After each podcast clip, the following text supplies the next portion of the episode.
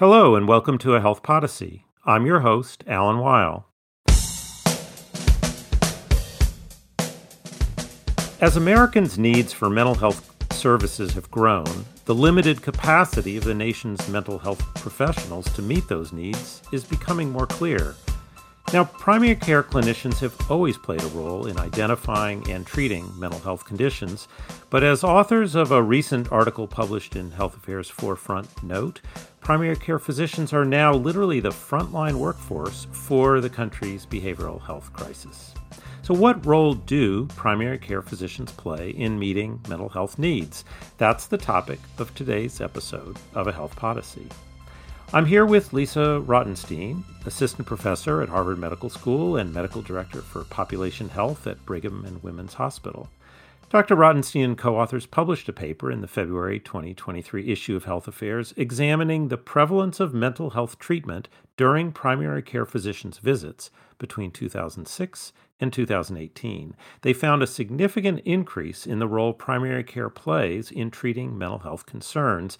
We'll discuss these findings in more detail in today's episode. Dr. Rotenstein, welcome to the program. Thanks so much for having me.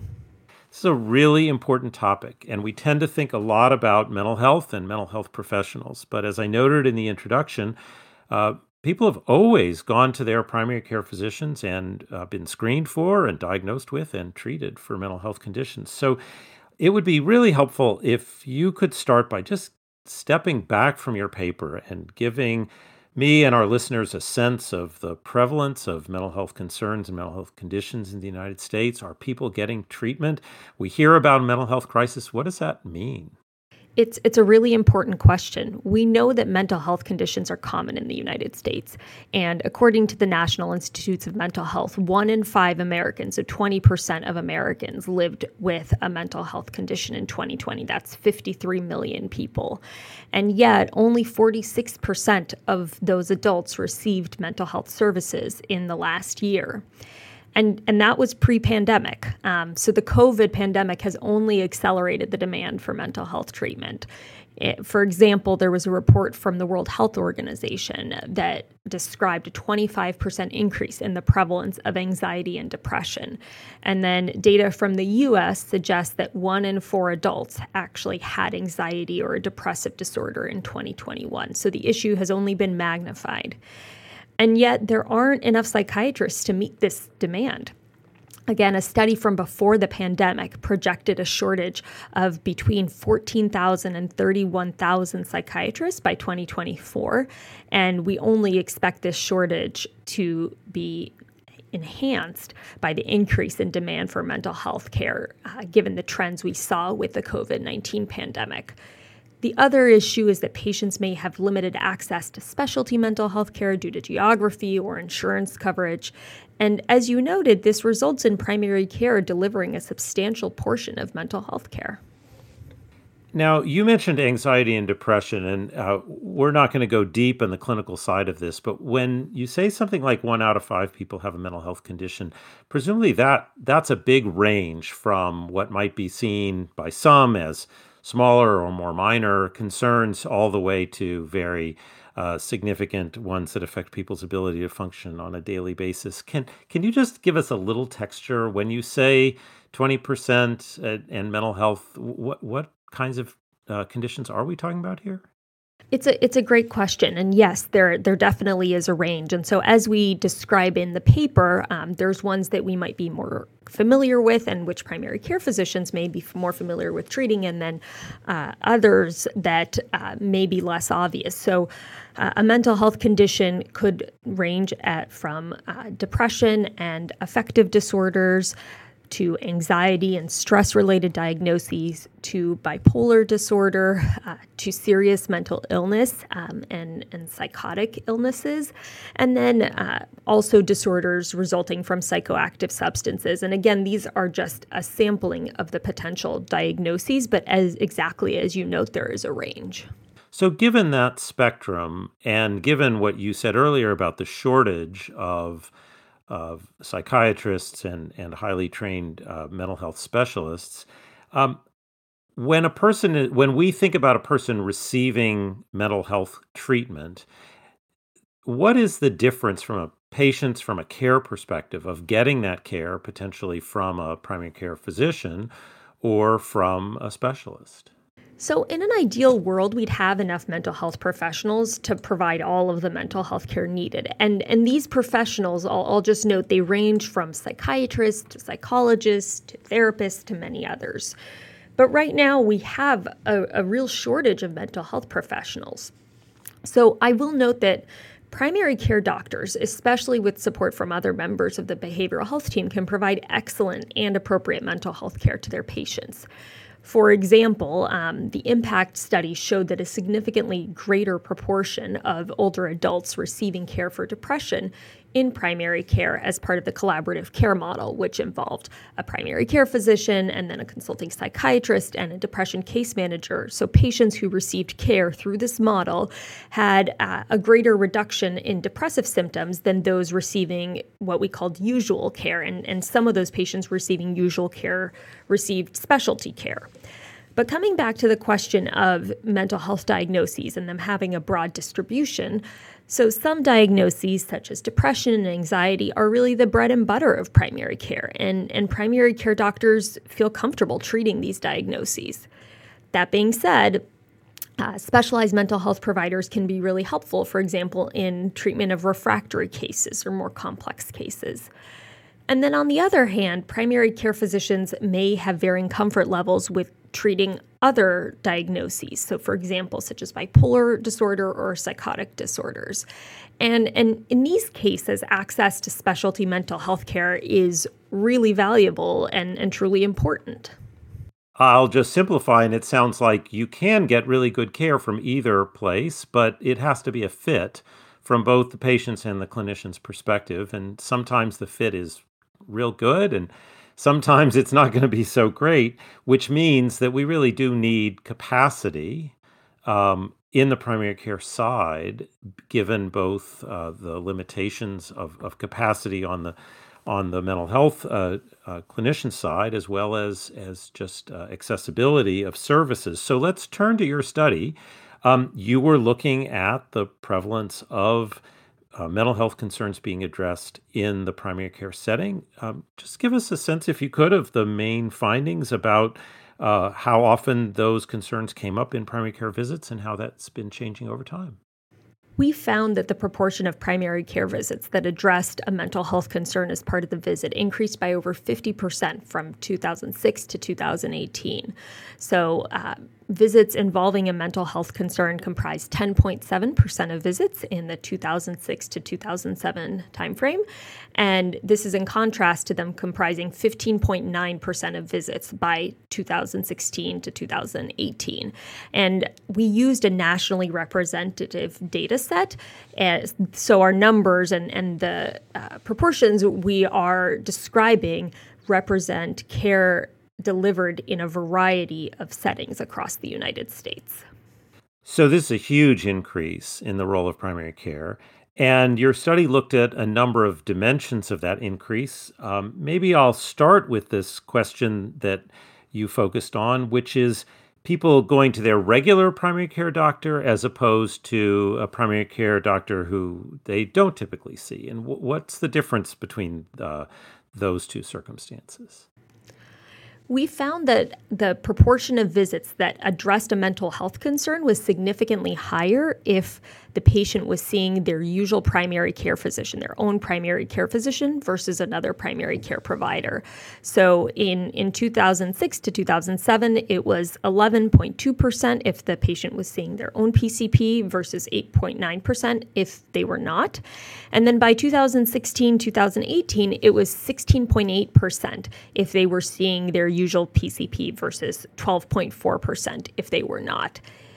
What does this tell us? Uh, it tells us that in a world of increasing on demand healthcare options, there is still a real importance of having a usual primary care doctor and the relationship and the context that comes with that and, and the trust. And so uh, it highlights the need for consistent primary care, continuous primary care, uh, and systems that support that. It's notable that. Um, periodic health exams have actually been associated with establishing a relationship with the PCP in addition to uh, helping to identify uh, chronic diseases and, and management of those chronic diseases. But what our data suggest is that situations where there's an opportunity to develop a relationship that can persist over time also create the opportunity to raise mental health concerns. That just makes so much sense as a patient that uh, higher levels of trust and knowledge and comfort with your clinician would uh, make it easier to move into these areas. Um, I'd like to talk to you about some of the other dimensions of differences you found. Uh, we'll have time to cover some more topics after we take a short break.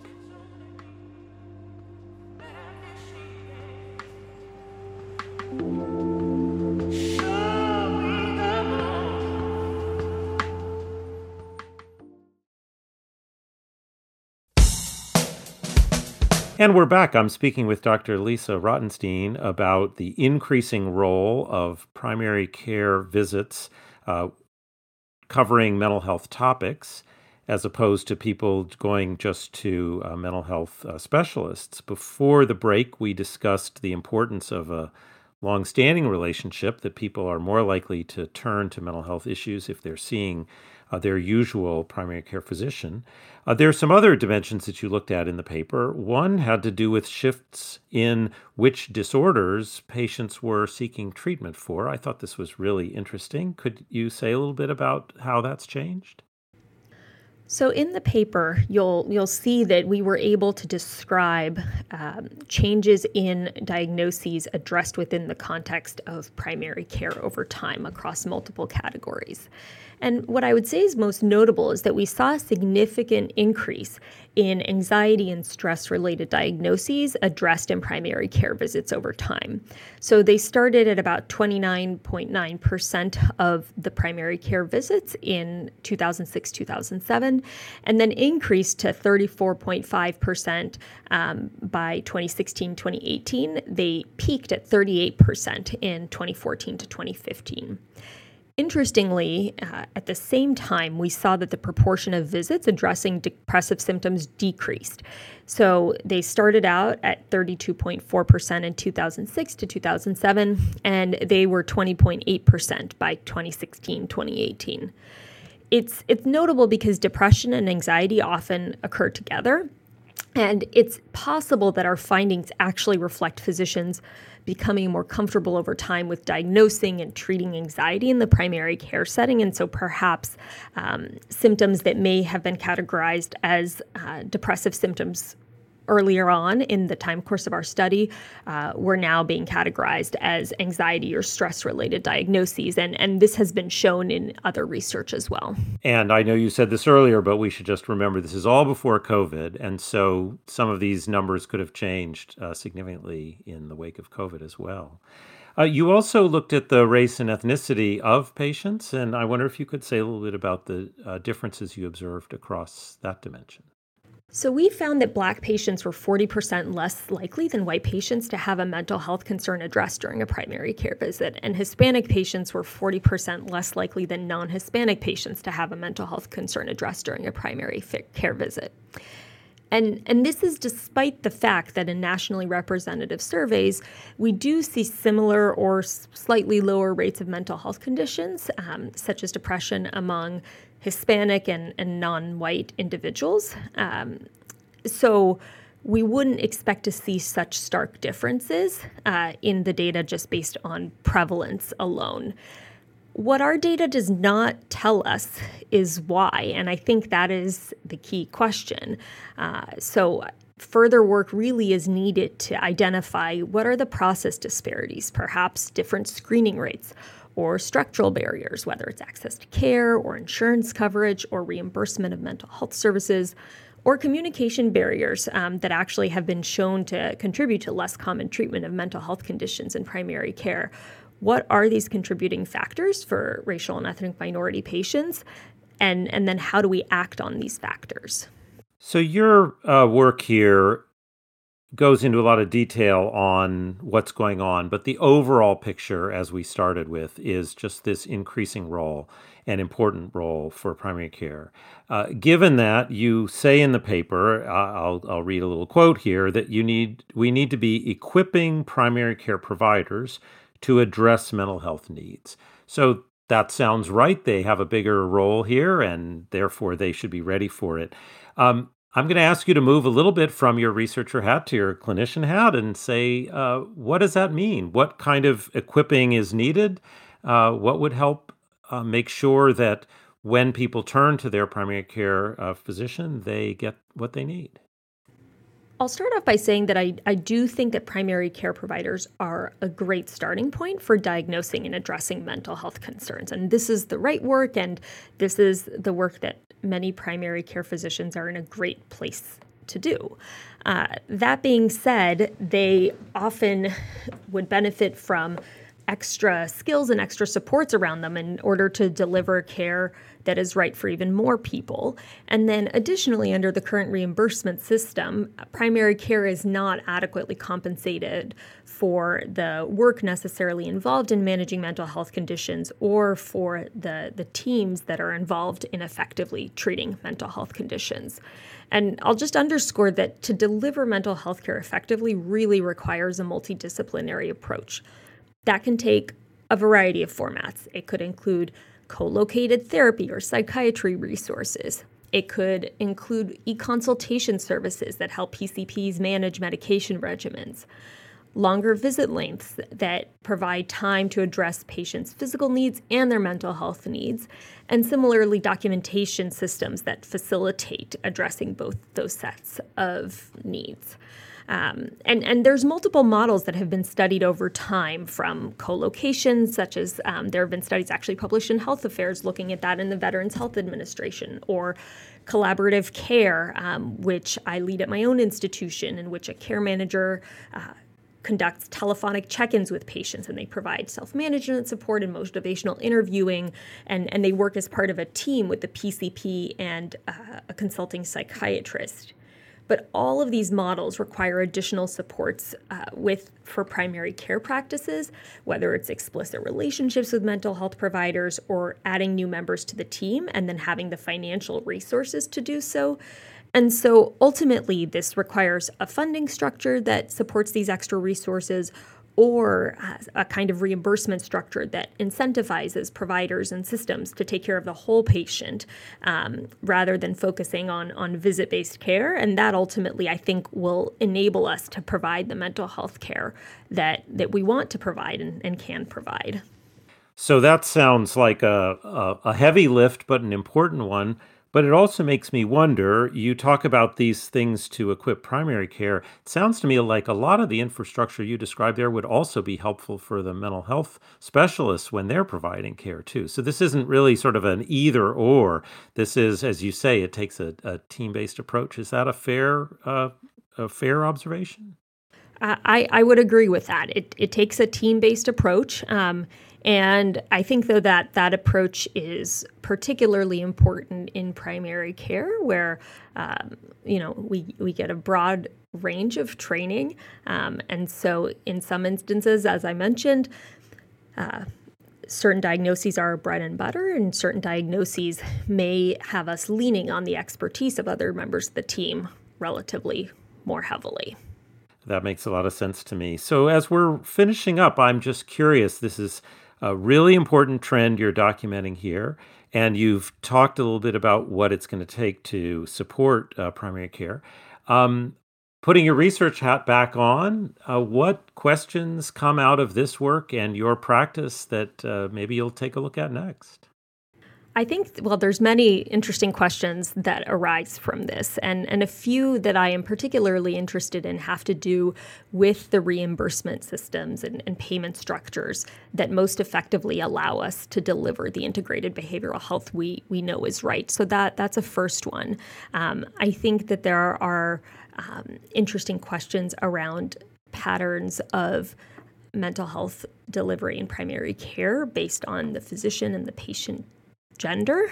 And then, um, as we talked about earlier, I think it's crucially important for us to understand in more detail the why behind the racial and ethnic disparities we identified, uh, because that's that's really not an acceptable trend, um, and and so we should be working to address that.